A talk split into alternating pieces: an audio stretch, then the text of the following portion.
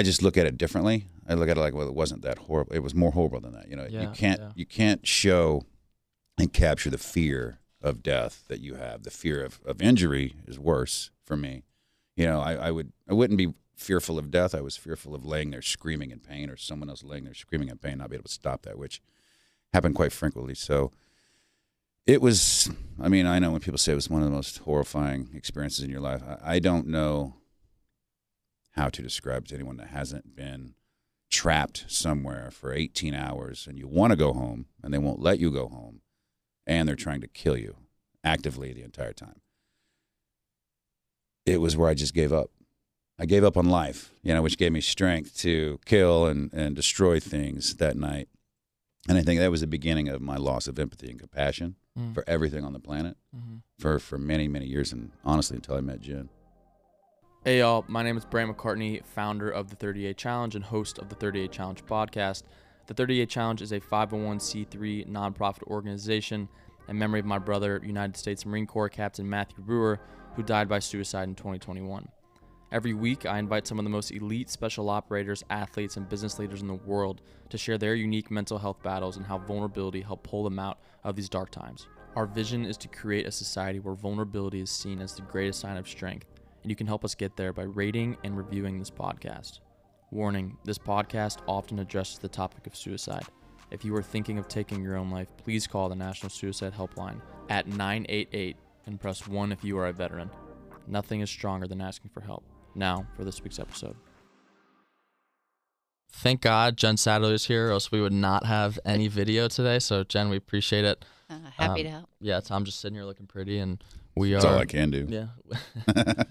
we are ready to rock. So I appreciate y'all coming on. This is the first podcast, 38 Challenge podcast that we've had with three people. So Yay. yeah, very very honored to have y'all on here. I know you guys are inseparable. Um, so because it's uh She's my service person. yeah he used to joke and say dog. We've removed that too. Person Animal. now. I might have said animal. yeah you can um you guys like pre-board on flights and stuff or He- I yeah, try. He does. I try to. um well to make it easier on me, Jen, why don't you introduce Tom? Tom, why don't you introduce Jen? Oh, okay. So um, Tom served 25 years in the Army. 20 of those were in a very elite unit, uh, Delta Force. And during those 20 years, his first real combat mission was Black Hawk Down, uh, the Battle of Mogadishu. And Tom was one of the lucky ones to run the Mogadishu Mile at the end. So um, that's how his combat career started. He had another 18 years in the unit after that um, was responsible for part of the team of capturing Saddam Hussein and did some really crazy things in those 20 years in that unit. So um, he came home from war and, and during retirement, I think it all really hit him. And that's where he really started to take a dive into the darkness. And it's been about a nine year path back. I was already in the darkness. I just dabbled in it a little more. Yeah. So yeah, Jen spent uh, many, many, many years in marketing and advertising, working for companies like Jack Daniels, TWA, um, big, big companies, and lots of big models as well, taking photos. And they asked her to shoot a realistic military training exercise, which is where we met. And she, I think she said no three or four times before they volunteered told her that she was going to do it. They'd already signed her up for it, so she showed up and had no idea about that world, but it kind of met the world that she wanted to do in the past, like a National Geographic photographer. Mm-hmm. So it kind of met all that exciting things to do and do photography and film. So we met there. Um, she was very unimpressed with me, I think, at the time when we met, as I was very unimpressed with me as well. And so we worked for three years doing that. Um, co-founded a special operations training company together. And uh, one day she decided she had to leave it because guys weren't returning back. Mm. You know, would, that we, we would be the last thing they saw before they deployed overseas to combat, and we would give them everything horrible that we've seen in combat. And uh, when the guys weren't returning back, like, oh, she'd she'd get to know him. You know, be on target for three weeks with somebody, get to know him. She's like, hey, where's Jim? Oh, he didn't make it. Where's Bob? He didn't make it either. And she's like, okay, I don't I don't like this job. I have to I have to Yeah. start a job where I help people when they get back on this side. So she got to work. said we need to start a nonprofit, and I was like, all right, what we're gonna do? What? I have no idea what we're doing. She said we can do it. We can do it. So, and she got to work and did it, and here we are uh, since 2014, 17. 17. We were Well, 17 was yeah the official. the official 17, Yes. but Yeah, and you guys are an awesome power couple that's doing so much for for the veteran community and for for warriors. And what I think is so interesting is because people see this movie Black Hawk Down, right? And it's been dramatized and um but for you that was such a traumatic experience. So what was that experience like and I guess like seeing it through the movie portrayed, how did that affect you as well? I've watched the movie once, and it was One and a. It was a premiere. Yeah, one and a half times. It was the premiere, and everybody I was you know working with was there, so it was kind of a joke fest. You know, Mhm. we're all making fun of. Oh, is that you? Is that you? So it was easy to watch the movie with your friends and make fun of it. Um, since those 29 years, well, so about 20 years since then, since the movie's been made and watching it, it's it's it's I've been unable to finish it. Mm. You know, sit down. Jen's like, let's watch the movie. And sit down and start to watch. I'm like, I can do this. I'm like, nope, nope, nope. I got to turn it off. It's too real.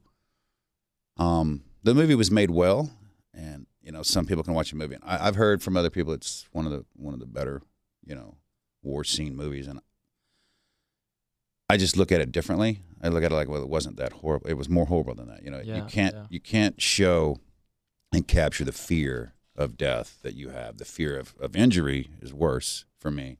You know, I, I would I wouldn't be fearful of death. I was fearful of laying there screaming in pain or someone else laying there screaming in pain, not be able to stop that, which happened quite frequently. So it was I mean, I know when people say it was one of the most horrifying experiences in your life. I, I don't know how to describe to anyone that hasn't been trapped somewhere for 18 hours and you want to go home and they won't let you go home and they're trying to kill you actively the entire time. It was where I just gave up. I gave up on life, you know, which gave me strength to kill and, and destroy things that night. And I think that was the beginning of my loss of empathy and compassion Mm. for everything on the planet Mhm. for, for many, many years. And honestly, until I met Jen.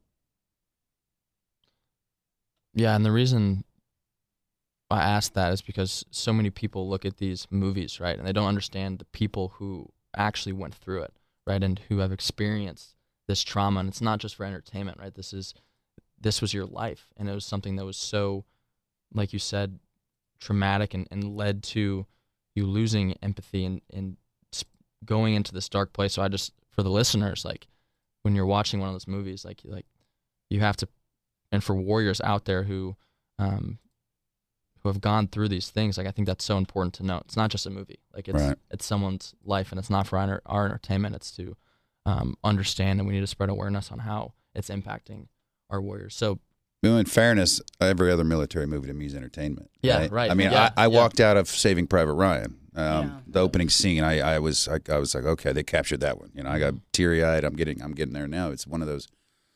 Man, they caught some. They captured some horrible beach scenes of Mm-hmm. fear and the bullets flying, and I had to walk out. I, I got a little bit um, intense with that, but every other um, war movie to me is entertainment mhm. right? Hey, the party, you know, the good guys win maybe, and sometimes the good guys die and throw you throws you off and makes it a really good movie, a real um, emotional movie. But yeah, that was I'm Black Hawk Down's laughing. not Look at me entertainment for I'm me. like, he hates watching those movies with me.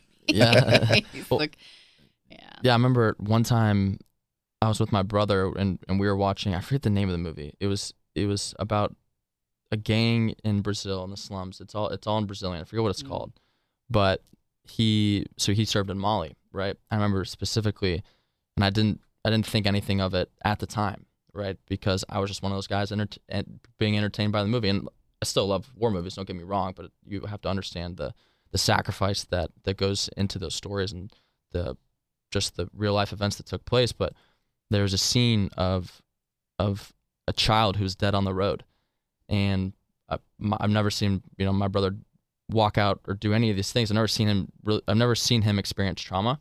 And then in that moment, he was like, "I can't watch this," and he walked up and he and he went upstairs. And I finished the rest of the movie. I never asked him, you know, what was going on because back then, no idea what it meant to be vulnerable. St- stayed away from hard conversations and and all those things. So um, yeah, it's just wanted to point that out and and um, you know draw attention to to that moment because it's not just a, a movie for entertainment; it's something that, that really did happen.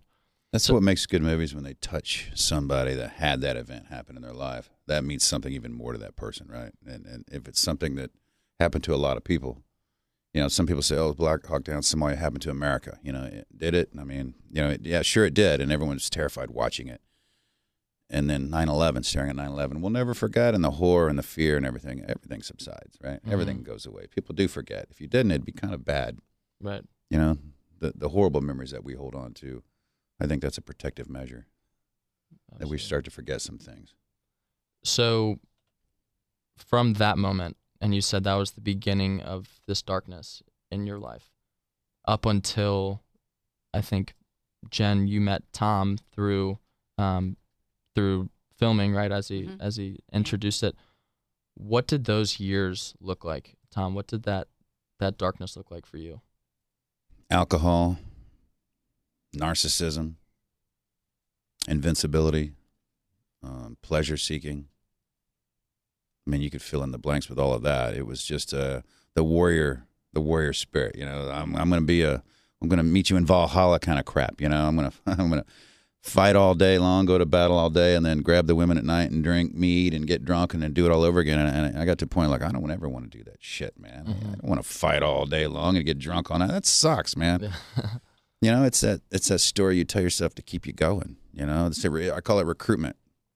The recruitment videos are always great. You don't Mhm. see the the bodies being brought home and and the maimed people, and you know they don't show that that much unless they want money for their nonprofit for that, right? You don't always see that, so that recruitment always works. Yeah. What what was what was the question on that one? No, no, you're good. You'll get that a lot with me. no, like, you're fine. right." You're fine. That one tra- trailed off. Well, no, you answered it. You answered it. I think, and you answered it on the what it looks like on the surface. Yeah. So what did it, what did it look like as you were seeking these things of pleasure, right? See, seeking Valhalla. What was the reason behind those actions, and kind of what did those internal demons look like? Yeah. Wow. Huh? Inferiority, shame, lack of love for yourself, a hatred for yourself, actually, for everything you've done and everything that you continue to do in the day. You know, and then somebody tells you, "Oh, you're a good man," and yeah, I'm a good man, and then you know you go do something stupid again, and uh, and then you hate yourself again, and, then you just end up in a world where all you do is wish you were dead. You know, Mm. you just wish that you could make it all end, and you wouldn't feel the way that you feel, and you wouldn't hurt the people that you hurt.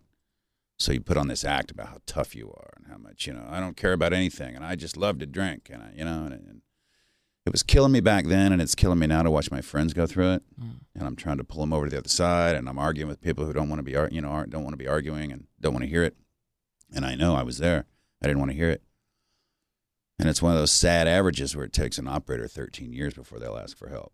That's mm. 13 years of hell and horror before they're so low and so far down, and they probably tried to kill themselves multiple times that they finally either luck into it or happen into it or bump into somebody that says, hey, call somebody or so and so. And they do, and then they start something.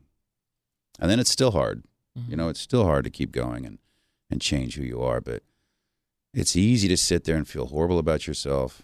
It's easy to put yourself down. There's a lot of people that are ready to jump on the bandwagon and put you down too for the actions that you've done. So it's real easy to feel that way about yourself. And it's really difficult to start feeling better, you know, about yourself because you've spent 10, 15, 20 years, 25, 30 years being rewarded for being violent and aggressive and doing horrible things. And then all of a sudden that stops and you don't know how to get rewarded anymore. So I think your body seeks to do that and it can't. So it starts punishing itself. You know, I was punishing myself for everything I would do. I would never build myself up. You know, everyone's walking, oh, you're a hero, you're this and that. You're like, I'm a monster. Yeah, I'm a mm-hmm. freaking monster. And you think you'll always be that way. So you just you enter in this dark depression of I'll never be better. I'll always ruin people's lives and the suicidal ideation is nonstop. Did you?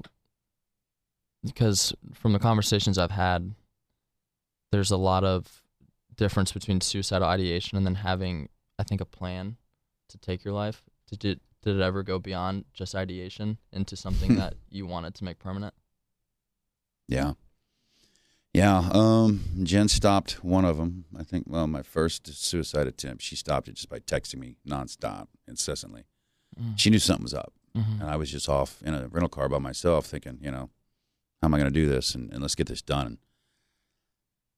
And she just kept texting me. And I think I finally picked it up, like, what's going Jesus, what's going on? You know, there must be a crisis. Let me help. Yeah. And uh, looked at it. I, I, I was late. You're late. You know, one of the last things she wrote was "You're late," and I was like, "I'm never late for shit." And I put my gun away and I packed my stuff up and took off. Like I'm, I'm not can't be late, right? Uh, and it was that easy um, to have that little mission that I almost screwed up, Mhm. which didn't exist, and I didn't want to be late for it. And she had no idea what she had done for a couple of months. And then after that, it was, you know, there was several other times where I've had my gun in my hand, banging it off my head, you know, staring in front of her, screaming like, you know, what am I doing here? And not so much of a plan as an emotional event that you know turned that way. Yeah. And that's happened several times. Of, you know, the ideation of I want to drive my car into the bridge, or how can I, you know, just the anger of the moment. I think Mhm. is what guys consider, or what I considered suicidal ideation of. Man, how can I just end it now? Or here's an opportunity, just end it now. You know, you did something stupid, end it now. Um, but yeah, I, I think at least three times I've, at least three, you know, enacted a plan or started the actions um, that she's either stopped or aggressively interdicted, Mm. which I can only imagine the hell it puts on her. Yeah. Man, well, we started off deep and hot, didn't we? Let's get right into yeah, it. yeah, yeah. Um, and one of the points that you made, I want to draw back on, is when you said that it's a lot easier to just to not get help, right? To allow yourself to continue to to feel like a monster, right? To continue to suppress emotions, Keep hiding. keep hiding. Yeah, that's a lot easier to do than being vulnerable, than seeking help and saying that you need help. And Jen and I could have talked for hours when we first talked. sure. We had so many things to to discuss, but one of the things that we we kept coming back to was the fact that you know to be a warrior is to be hard, right? Is to do is to do hard shit, right? Yeah. Like you said, like to to to die and to go to Valhalla, right? And to and to kill and to protect. And one of the most legendary special operators ever is saying that the harder path is to is to seek help and to be vulnerable. So, therefore, if if that is what it means to be a warrior, then you should always take that the, Right. the harder route. You know. Right. That's that's daily. That's what I try to impress upon people when they're screaming. I don't know how to. You know, why can't I handle this? I've been trained for this. So it's the thought process. You know, guys screaming. I I, I can't. Ha- I've been trained for this. Why can't I handle this? I'm like, stop and think about what you've been trained for. Mm. Have you been trained to manage this situation? Have you been trained to create this situation? We were trained to create this situation, right? Shoot, move, communicate, medicate, seize property, take lives, and then move on. We weren't taught to deal with what that does to you emotionally. So I tell them, you don't need help. You just need training, you know. And if you had training in it before, you need retraining, because if you learned how to shoot, you didn't stop shooting and stay good. You had to keep shooting to stay good at shooting. So we always practice what we want to be good at. So if you want to be good in a relationship, you should see a marriage counselor. Mhm. That's what they do. You know, we always go in our tier one units, we always go out to the professionals to train us because that's all they do. That singular thing is all they do. And they're very good at that. So we go learn that singular thing. Then we go over here and learn another singular thing, which makes us a whole of, of all this training. Well, there's another singular thing out there is mental health, right? I want a warrior that's mentally strong Mm-hmm. not who's hiding issues at home, not who's struggling with a drinking problem or struggling with how they feel about anything in life. So that's just another tool that makes you a hardened warrior. Mm-hmm. We didn't have it in the day, so we made fun of people. Oh, this crazy used to be a term. Now there's 25 different things that could be wrong with you that are determined, you know, deemed crazy as a as an injury or an, or an illness or a sickness. But most of this can be taken care of by learning new habits. You know, everything I was done was a habit. I was rewarded for being violent. I was rewarded for being aggressive. I, I was I was given life by being dominant over top of people, Mm-hmm. sneaking into their house and being very aggressive with them until it was over. And I'm like, okay, well everything's good to go. You know, you're handcuffed or you're flex tied and it's everything's safe, I'm, I'm happy again, right? Minus I'm in somebody else's country and they want, want me dead, but you know I can calm down just a little bit. You know, and that's that's that's actually where we got the name for our, our nonprofit. All Secure was the first call sign on a target when everyone can let their guard down a little bit because everyone's detained and the target's been handled. You call All Secure over the radio. It's like, okay, I can take a breath now. Mhm. You know, because before that everything's very heightened. You know, you can be killed at any second. And once it's all secure, everybody can let it down a little bit, and we can start going about our lives a little bit normally Mm-hmm. and and move on. So that's why we named the nonprofit that kind of to get the people that feeling. But everything that we know in life, we've been trained to do. Mm-hmm. We've been taught it. We witnessed it. We watched it over and over again. We did it over and over again. And right now, you know, well, not right now, but in my life when I retired, what I did over and over again was aggressiveness Mm. and dominance and narcissistic behavior, so I could win everything I, I, I, I entered into. Because if I didn't, I would probably be dead.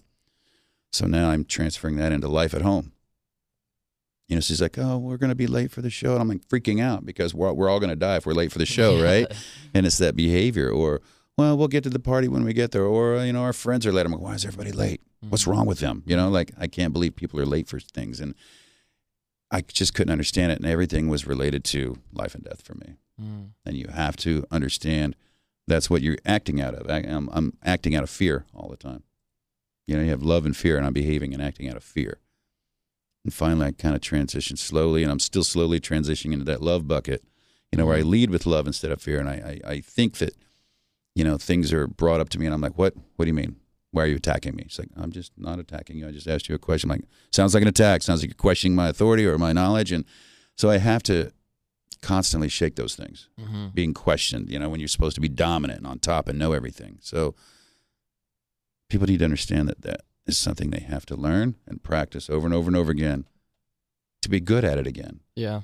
to shake all that dominant, you know, um, culture, that warrior culture that I, I need to be ready to fight. Man, I don't. If someone kicks in the restaurant, you know, door and starts coming in and shooting people, I'll figure it out then. I don't need to train for that all the time now, right? I used to live in probability. Probably something bad's going to happen. Now it's possibly something bad will happen. I don't need to be prepared for that all the time. I go to the shooting range every day of the week and maintain my warrior skills like a lot of my friends do. I'm still going to be a warrior till the day I die. Good for you, man. But are you healthy at home? Mm-hmm. Let's talk to your spouse. You know, let's talk to your kids. Because if you continue that lifestyle, you're going to behave the same. I know you will.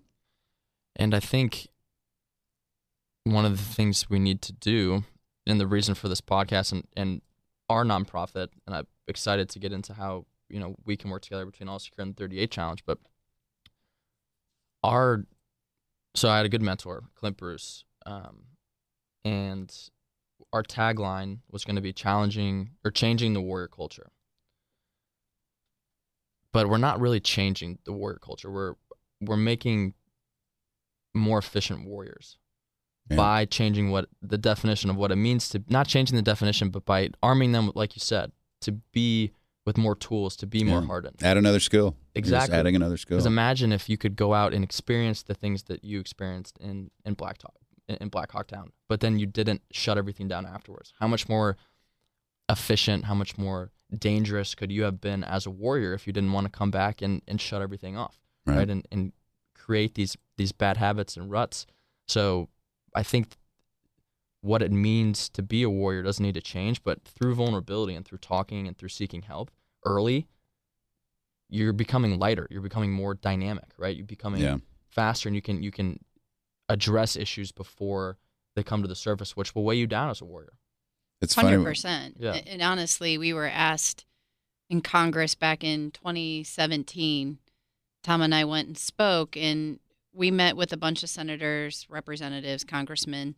What's really shocking is a lot of them sat there, and you know, a few of them grabbed my hand and. Oh my gosh, we haven't had a veteran spouse up here. We haven't talked to veteran. I'm like, wait a minute, what? Mhm. you know, there's 18 million veteran families, and you haven't met one of us. It's Wow. pretty shocking. Yeah. But one of the things I was asked was, so you know, you guys are are trying to bring in vulnerability and, and all of these things. Is it going to weaken a warfighter? Mm. And I said, okay, let's just look at two different warfighters. You've got one special operator who is heavily drinking, maybe having multiple affairs. They're worried about getting caught. Um, you know, they're taking uppers, downers, 15 different pills. Mhm. And, you know, they're not making critical good decisions because they're not in a great place. Or you've got a war fighter over here on the other side who is making good decisions. They're not self medicating with uh, pills and booze, and they're taking care of themselves and they're making proper decisions. Like, which one do you want on the Mhm. battlefield? And everyone picks the second one. Yeah.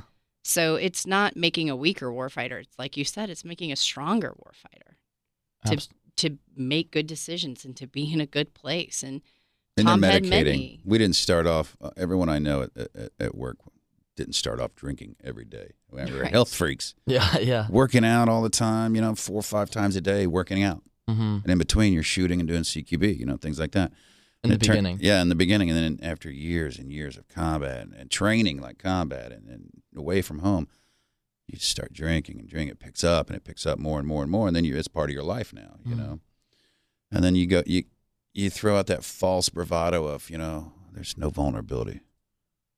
We're warriors. We're never vulnerable. I'm like, oh, so living in a foreign country in a house that might get mortared every night, it's not being vulnerable yeah. going out the front gate in a vehicle looking for IEDs on the highway of death, which is the deadliest road in the world, and we Mhm. drive down it every night six times.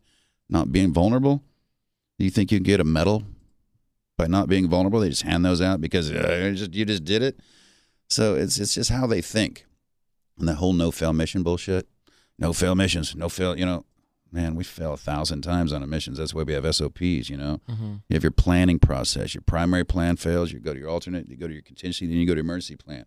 And when all of those have failed on a, on one mission, you just ex- you operate under your SOPs that you've practiced every day Mm. because those are muscle memory for you, and that's what gets you through and wins every time. But you fail along every mission until you win. You just don't quit until you win.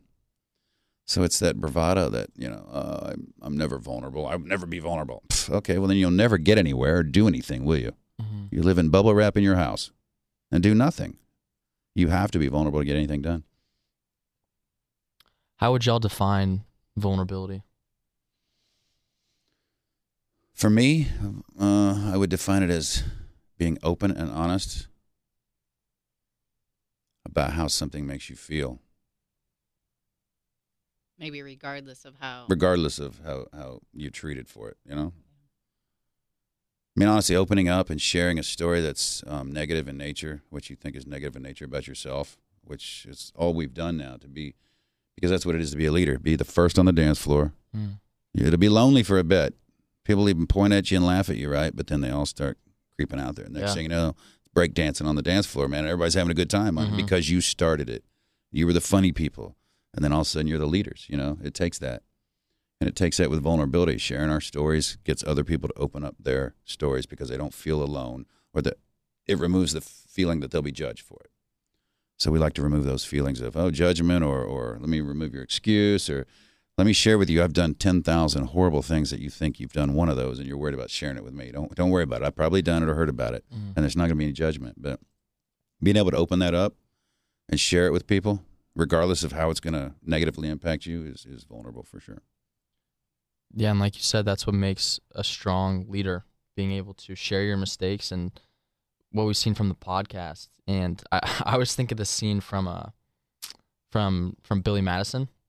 yeah. You know when he uh when he pisses himself or the kid pisses himself and then he goes and he's and everyone's laughing at him at first, right? And then another person starts doing it and it's like, oh, that's cool. Like everyone's being Yeah, I see the same thing with vulnerability, right? Yeah. I see, I see that I see the same thing with vulnerability because especially like the more vulnerable I am and the more I share my stories and like, hey, I deal with anxiety, de- depression, suicidal ideation. Like, I'm not sure if it'll ever go away, right? Like I, I, I deal with these things of, of guilt and doubt, right?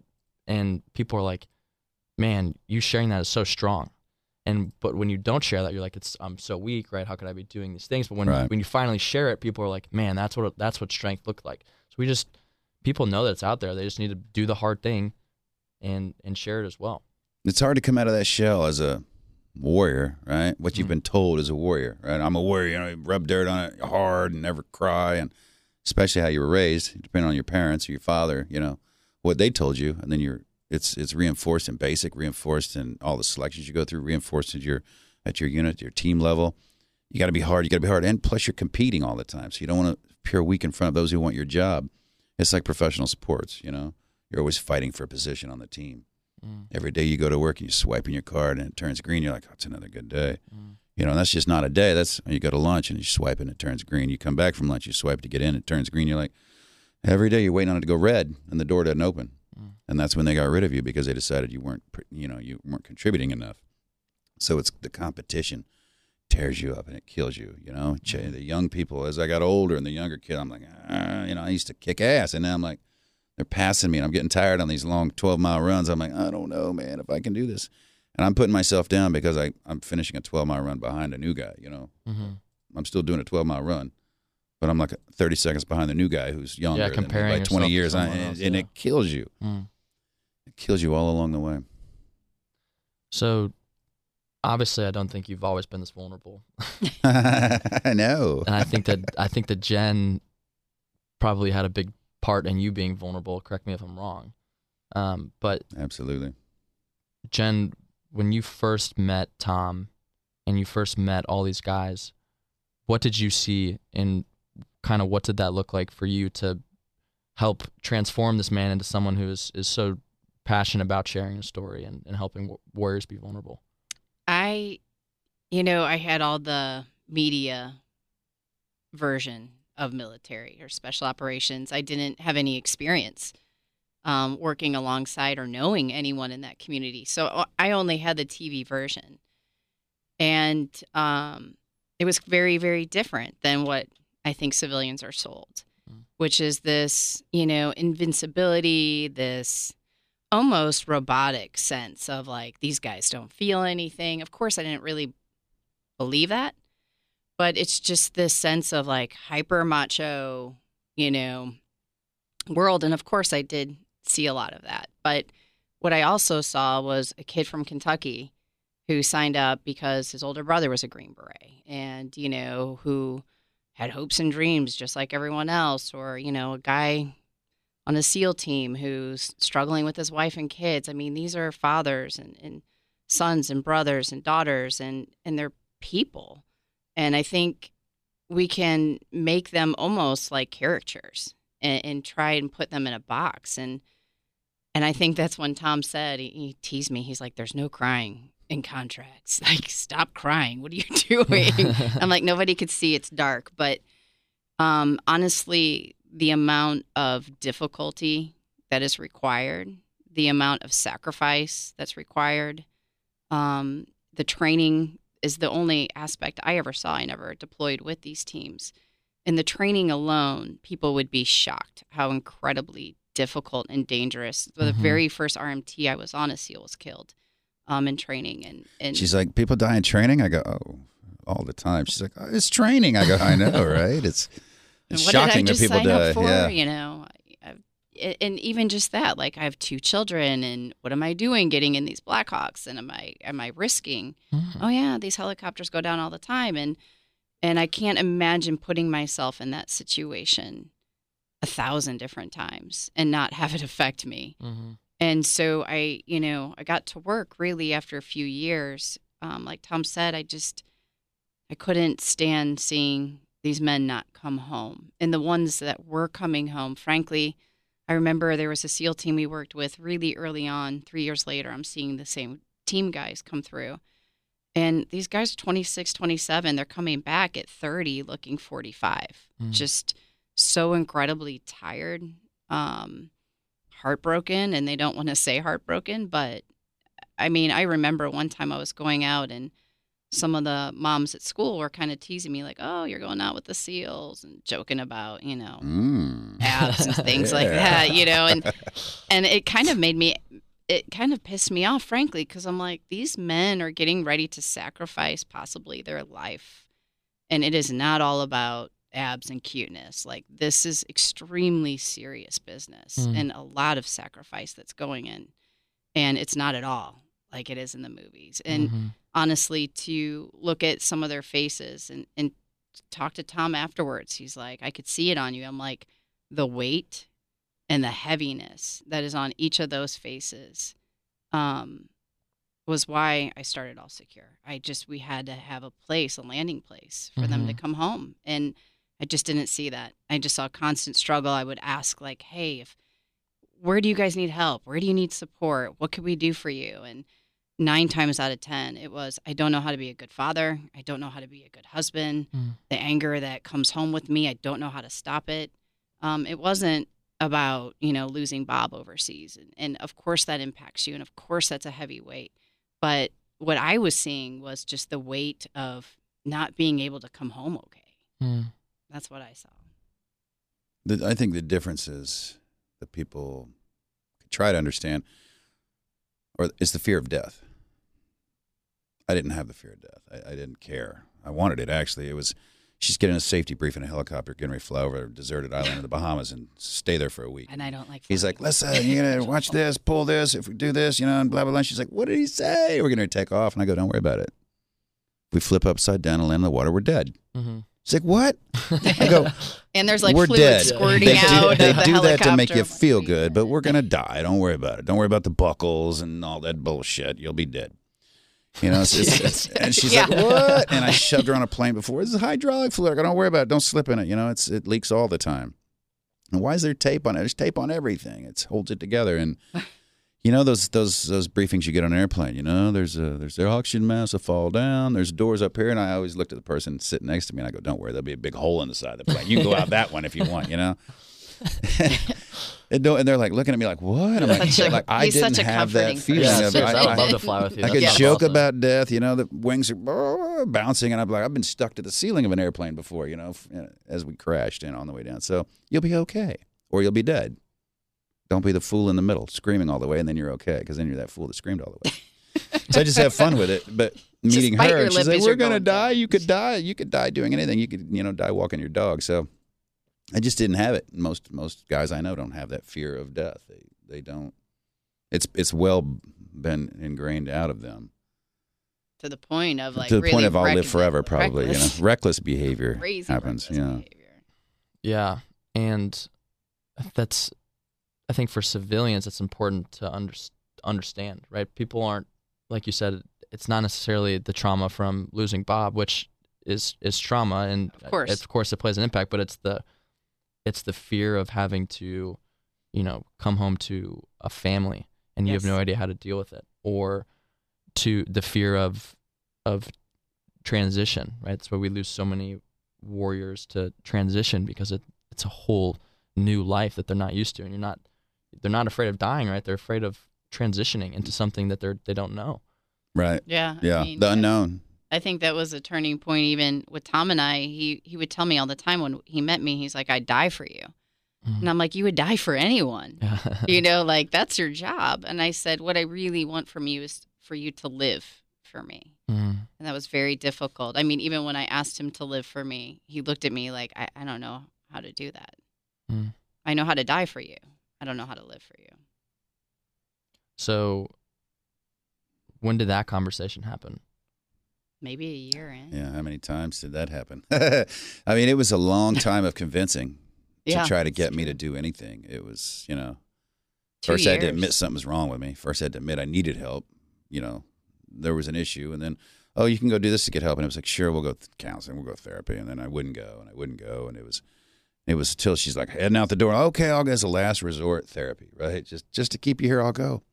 It was I was fearful of someone telling me I was broken. I think Mm. I didn't want to hear that I was broken, so I just wouldn't go. You know, I didn't want to validate or or certify the fact that I needed something. You know, when I did, I needed a. I needed to find empathy and compassion again. I needed to find love for myself again. I guess a lot of people don't have that. I, I had zero of it, so therefore I couldn't love anything, anybody else or anything else. You know, mm. and I didn't realize that. I just thought I could. I was here to help other people. I I was here to help her, but I was worth zero. You know. Everything was out the window for you then. I mean, no, no self forgiveness, no real processing of, you know, like I'd ask him, I, we sat down and I said, Are you willing to talk about Somalia? I don't want to ask questions or be insensitive. And and he was like, Nah, it doesn't bother me. We were in a sidewalk cafe in St. Louis and and I think after maybe the second question I asked, tears just started flowing down his face. And I'm like, oh my God. And this is like our third Mm. date or something. You know, I'm like, I that was a screw up, you know, and and then in, but instead of trying to I don't know, in the uncomfortableness, say it's okay, or, or you know, try to encourage him. I just, for some reason, was like, let it go, Mm. just keep going. That was weird. You I was and- so pissed. It, and so let it it go? was What do you mean? probably like an hour. And I love, and I love, and I love what you just said. Showing vulnerability, and then also because it's a two-way street, right? Like you have to ask someone how, like, for you to be able to experience that uncomfortable and know that this conversation is gonna be uncomfortable, but still willing to do it. That is vulnerability, and then for you willing to to cry and to pour out your heart into something that you know you weren't used to doing. That's there's two sides of the coin, right? Both equally as important, um, and both equally as as uncomfortable.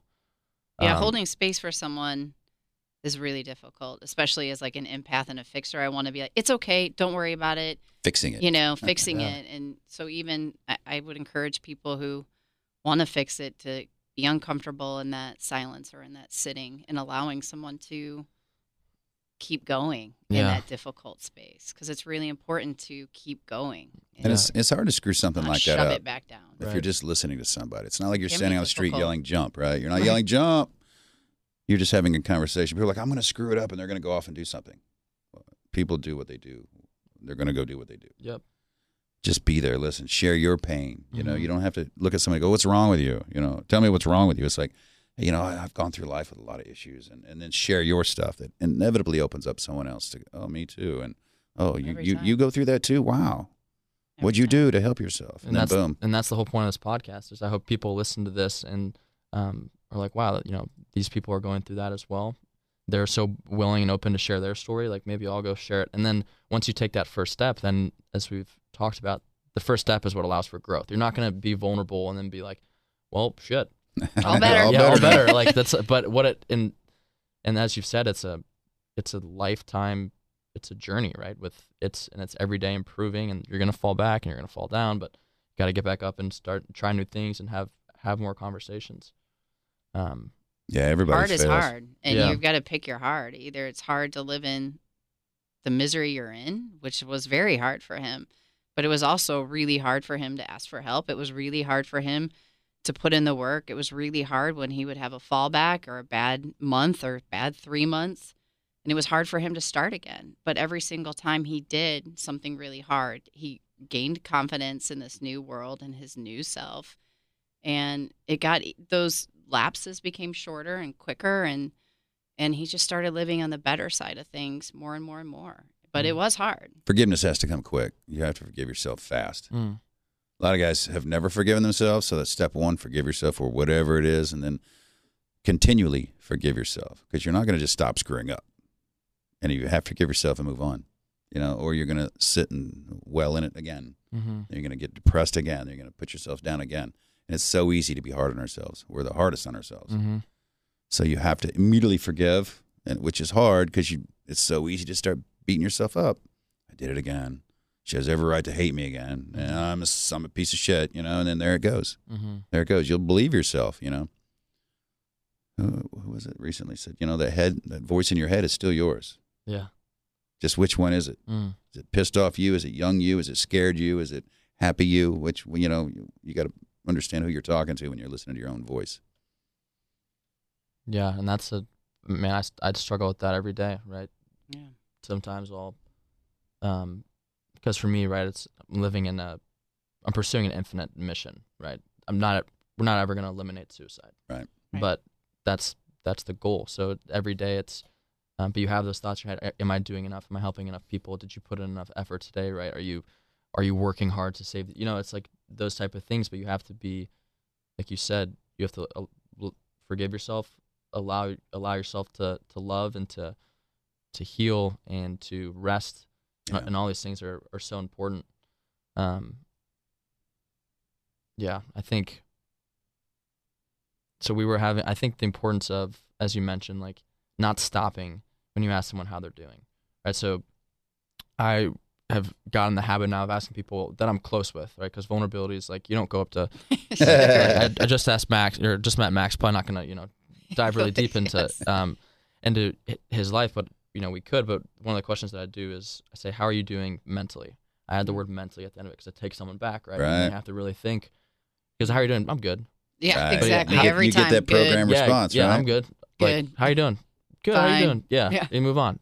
that's just a greeting now. How are you doing mentally? People are like, shit. What's wrong Yeah. with you? Yeah, yeah, What's yeah. wrong with you? Wait, I gotta like, think about this one. yeah, they're like, uh, Do I answer good? honestly? Yeah, like- yeah. I'm doing good. Oh, and then it's like, okay, that's awesome. You're doing good. Like, like what are you doing that's making your mental health in this good state? Or you know, then that might lead to more questions, and then you can start to ask more questions. So I think the I love important that. the importance of, like you said, allowing to to keep digging deeper, even though you know it's so uncomfortable, and it's like, oh, for both people, it's like, what are we doing right now? You know what I'm saying? Like, It's weird. it's so Weird. weird. It's so it's so weird and so uncomfortable, but it leads to always afterwards. It's you all both parties always feel this sense of relief, right, and and ready to, and confidence as we Yes. talked about, um, and and ready to take on what's next. I think. So for um, the month of September, I wrote down 38 names that I was gonna that I was gonna call. haven't called all of them. Um, just goes to show how hard it is to have hard conversations. Right. It But I- there's a couple ones that f- immediately came to mind um, of like, man, I don't want to talk to this guy at all. you know, like it's like we all have them, right? It comes pops up on your phone, and you're Yeah, like, "Ugh." yeah. I'm, not, Uh, I'm not available. yeah, exactly. But so I, I called them and I had conversations that I had been avoiding for years, and afterwards, you're just so much, you're so much more confident. Like anything, doing anything Free. uncomfortable in life, right? You're you're ready, and you you're craving that next uncomfortable conversation. It's like, well, what, well, what can I do now, right? Who can I Yeah. who can I help now? Um. So with that, what is y'all's mission at All Secure? Because we've I think we've covered how we got there, Yeah. right? Through Tom's personal stories, through you seeing this, and through wanting to help. So, what is the All Secure Foundation about, and how are y'all helping warriors and their families? He always looks at me. Yeah, well, we Every started time. off as a resource library that Jen just basically Yeah. compiled everything that she had done to help me and us Mm-hmm. to make it easier for other people to find. Like, let's Because it was so why darn look hard. At, why I mean, why dig it up and hard. just use it for yourself, right? So Mhm. Let's just do a website, put it out there, and people can find it. You know, and that's how we started. It doesn't take money to share information. And then she kept going, and I'll let her describe that. But she, I mean, from zero idea of what to do, I had no idea how to build a. Well, it like, really she- came from the community. of- Yeah. Of, of just spending really that last year I was on RMTs. I, I remember telling Tom, I'm like, I, I'm not supposed to be a photographer or filmmaker anymore. I know that. I feel that in every bit of my spirit. He's like, okay, what are you what are you gonna do now? Yeah. You know? And I said, I don't know, but you know, it's something. And it's something to do with helping um, these guys come home.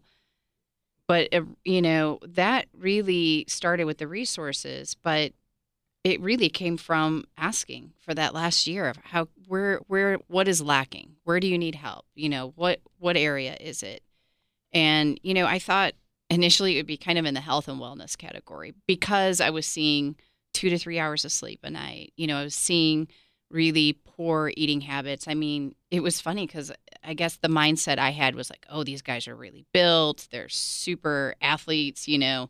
They must eat really well and sleep really well. And Anything And you I'm can get out of a gas station. wow they're eating out of gas stations. They're you know not sleeping. They're having five or six Rip Its a day. Like Mm. Okay you know maybe this is like the health and wellness bucket and they're Mhm. like no we have trainers for that we have you know resources for that and it just came down to again can you help me be better at home Mm. and so after about a year of resourcing, we started talking to spouses. And, you know, because I'm not, I wasn't a military spouse, I'm a veteran spouse. I didn't have a whole lot of close friends that were military spouses. But once I started talking to them, man, the amount of sacrifice, the amount of dedication, the amount of service they're providing, and literally with zero resources. There's a Mm. million nonprofits for veterans, and there aren't very many, if any, for this for the families. Mhm. So that's where we got really passionate as we turn our focus on to we're going to help the special operation family unit because really we sent one guy off, a good friend of ours. He went down to Warrior's Heart. We helped fund the entire thing. And his marriage completely and utterly collapsed because he went away 14 weeks, got sober, got clean, got better, came back with a whole new mission in life. And, and it was really powerful and beautiful to see his family who had been there for him for 20 years through the affairs through the drugs through the uh, abuse didn't have any resource for healing and so it destroyed the entire family even though he healed and so we knew hey we have got to help Mm. We have got to bring the spouse into this process or it's it's not going to work for either and so that's where we really became focused on our mission of Of course, we help single war fighters that come forward and say, "Hey, I need that training. I need that retraining. How do I survive better at home? How do I thrive?" Um, we have licensed clinical social workers, four or five of them now. Every day, all day, that's what they're doing. They're they're helping folks find their path.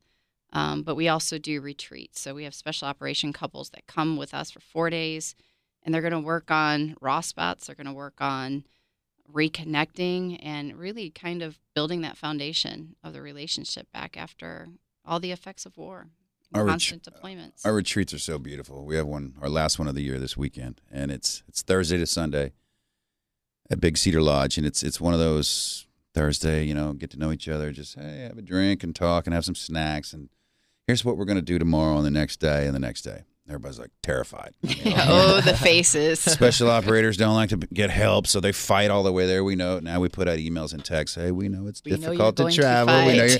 We've had people. I'm out of here. She's not doing this exercise right. I'm going to the airport. I'm like, oh, please don't divorce now. yeah. Every At least retreat, three or four. fighting. Every retreat, somebody wants to leave. Every retreat, there's just, and I'm terrified. It's not working. Mm. It's not working. And then day two, when day two starts and people have cracked out of their shells and they've been taught some tools and now they've used them on date night and they're back on day two, it happens every time. Mm. Everyone opens up. The spouses understand it. The warriors realize that man, they got to get to work, and that it's everyone in the room's the same, and they connect, and it, and it just it takes off. Mm. And I love it. And we were going to cancel them this year because they're expensive and they're and they're time consuming and hard for us. You know, for ten couples versus well, we could help three hundred, right? Uh, as soon as you dilute the process, right, you start diluting the results, and and so we talked to ourselves after the last retreat. It went so well again. I go, we can't. We I, I go, we can't. We just have to go find the money, right? Mhm. Yeah. We can't just turn these off. We They're just so have to keep doing what we do powerful. and do this too. So It's truly a gift, I feel like, to be in the room. every time it. for a year we sit there and I learn from it, she learns from it. On We, every we learn each yeah. time we grow. Our therapist grows, you know, the, the couples grow and they come right back. They want to come back. It's like, no, no, we got to get more people going. But we, we hold on to them for, well, as long as they need it after that as well. It's not like, hey, you want it done, you're out of here. We continue to help them until they're good to go on their own. And then they may check back in in a year or six months. Hey, I just need a little bit of a, you know, And booster we or still something. do sure. resources. So, Yep. like, we don't provide every modality of, of healing. We're really kind of the therapy wing of it. So, we partner with a ton of nonprofits. Um, someone might go off and do a psychedelic, but then they're going to need reintegration and therapy after. So, they'll come to us for a year after Mm. that. Or someone might go get a Stellate ganglion block shot. We do work with them before and after, but we'll have another nonprofit that's funding the shot or funding the psychedelic. So, Mm. we um, we partner with a ton of organizations. So sometimes people will come to us saying, "Hey, I you know I heard about, you know, you've got some great resources for TBI. Um, we don't do TBI, but we're not going to let anyone go once they come to us for that training or retraining." hmm Well, let's talk TBI. Um, Jen, we just we had a long conversation as as well. Um, but yeah, so I, I founded the 38 Challenge, but I also run the military programs for Concussion Legacy Foundation. So I run a project or a, a program called Project Enlist, and what we're trying to do is is to spread awareness on how brain injuries are impacting our warriors. Because as we've talked about in this conversation, to deal with losing Bob or to come home and to or to transition out right into and to be placed into this new environment that you're not used to and you're afraid of you have to do all that with a brain that's injured and not a lot of people understand that their brain is injured right they think that they're dealing with these things um, that they think that they're it's them that they're crazy right? Or that, Right. that they're Weak or yeah, they're they're weak or and handle it's just them or exactly. But there are psychological cognitive behavioral changes to your mind that literally are the reason behind a lot of these actions. It's the reason behind a lot of suicide. After one concussion one mtbi your chances of suicide doubles after one. So imagine the amount of tbi in the military right? You- injury on injury on injury to the brain that you just can't see um, so Tom, what's your been what's been your experience with with TBI? Exactly that. The the lack of understanding of what's wrong with me. Why do I think the things I think? Why do I behave the way I behave? Um, it, it, guys feel broken. The, the one of the best things that happened to us was we had a brain scan going up to Chicago, um, before we had a Stellate shot. Like I wanted to scan your brain before and after the shot. Mm. Yeah, sure, whatever. You know, you run through these tests that piss you off. Or you take it. I mean, oh, you're doing them wrong. You're doing. You're trying so hard to do it right, and you get so pissed off. And I'm like, I get it. You're pissing me off. So you're gonna read my brain when I'm angry. and then you go in and do an MRI. You know, and then you get the shot. Then you and you get another shot. And then you come back and do the scans again. And the the difference was amazing. And some doctor from Hollywood called. Had never met me. I don't even know if if he if he knew I was in the military or not. He just knew there was a brain scan. Um, you know, two days apart, and they were so different. Mm. And and he This is described after Stellate. what's Yeah. that? This is after Stellate. Yeah. Yep. Right. And it was it was a two day process. And your brain scan, shot, shot, brain scan. You know, in two days. He said, I've never seen this much difference in a brain. Hmm.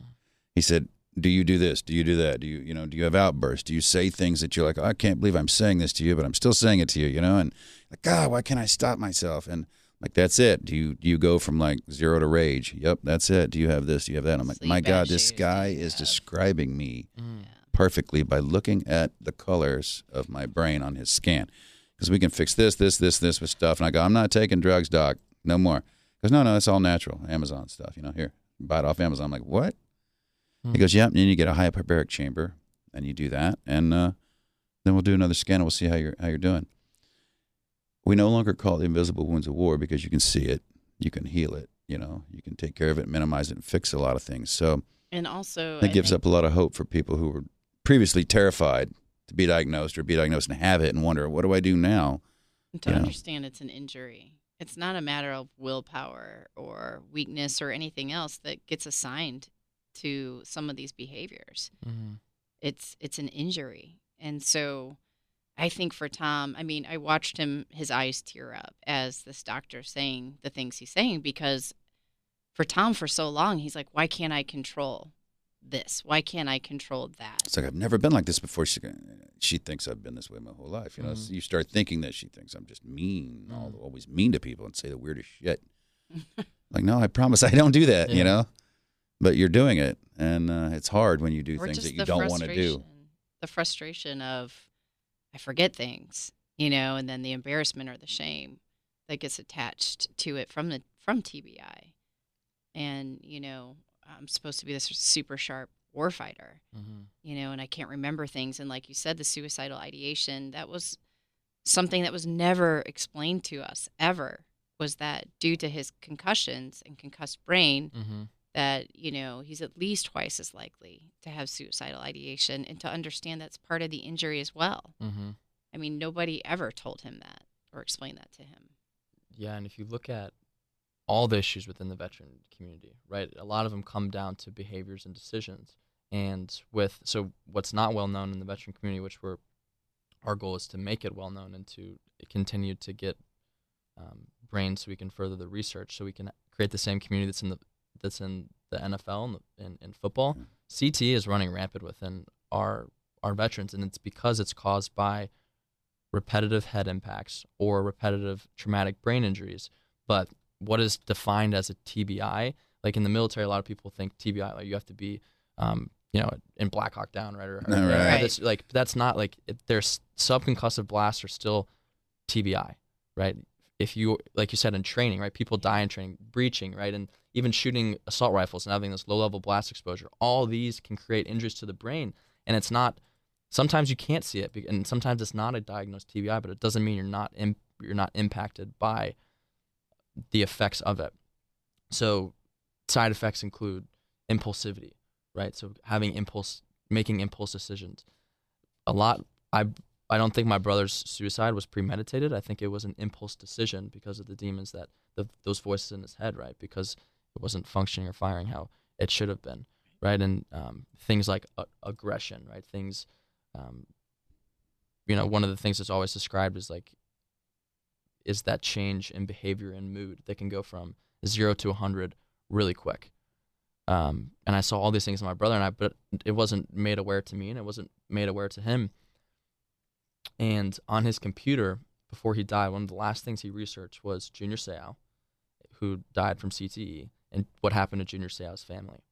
So what we have to do is we have to spread awareness that there is hope, right? Because m- mm. my brother knew that he was dealing with brain injuries, and he was terrified by what his life would become. And so our message is that there are things out there that can help you, right? You can Yeah. take control of of your life. Do things like meditation, go seek help, have therapy. You can start to slowly but surely repair the brain and then there's we need to work together to be able to provide and further research on these treatments like stellate, like hyperbaric, like, you know, uh, plant medicine, Yep.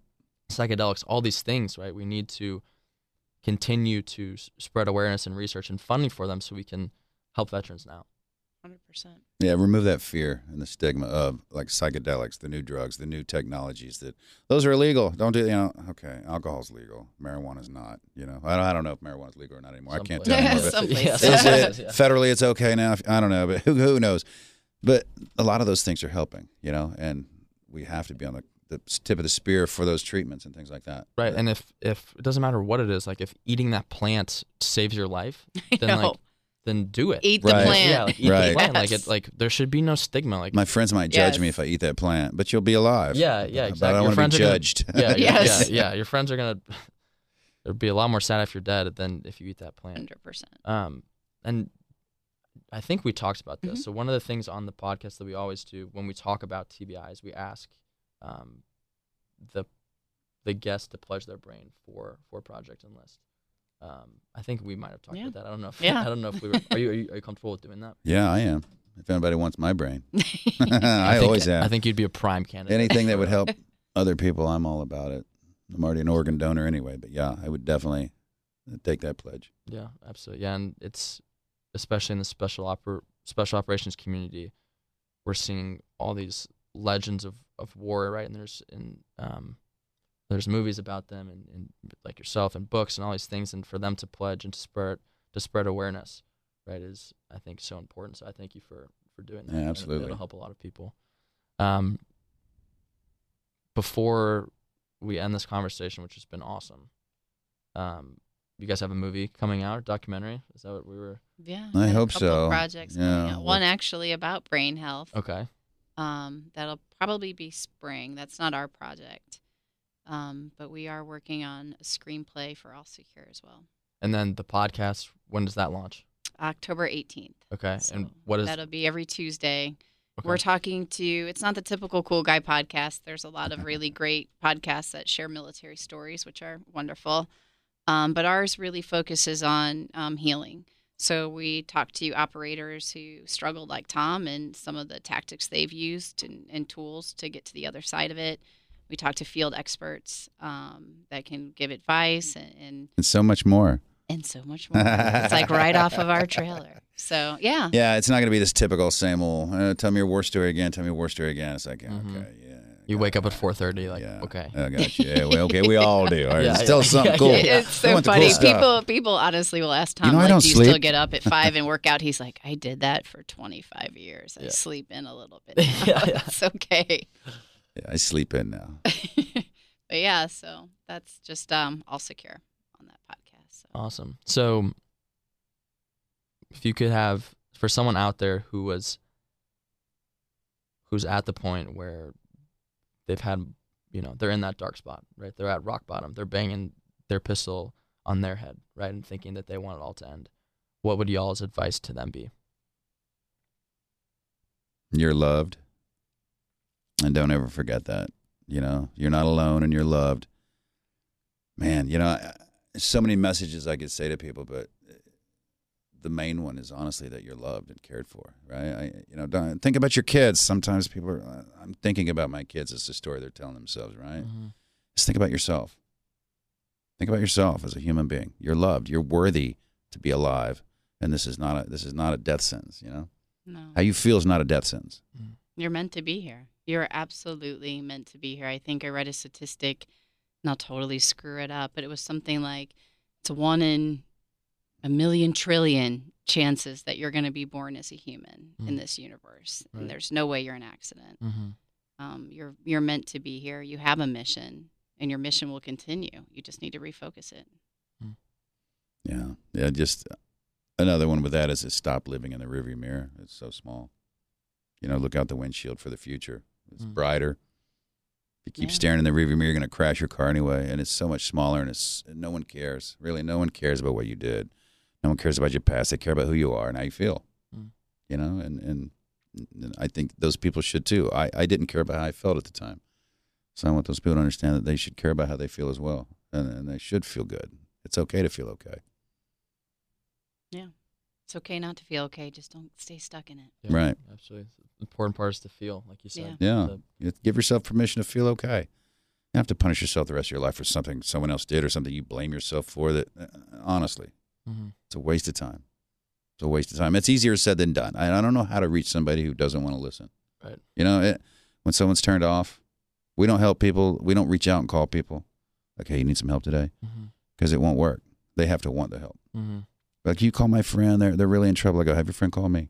Have them text me, email me, smoke signals. I don't. All I need is something, and I'll reach out. But they have to do the first thing. I get that a lot too, and I say that's not my responsibility to get them to talk. Right. Yeah. Have Listen. Have them listen to an episode of our podcast, Yeah. or have them understand the mission, Yeah. and then un- ha- let them under- understand that them reaching out to me is strong. And once they can show that strength, Yes. then I'll drop everything, and at the s- drop of a hat, I will stop 100%. everything I do to get them the help that they need because they were willing to show Yep. that level of strength and vulnerability. Just a glimmer of 100%. just just a glimmer of I want help, and Yeah. people are people Or are there. training. People are there Or for you. retraining. Yeah.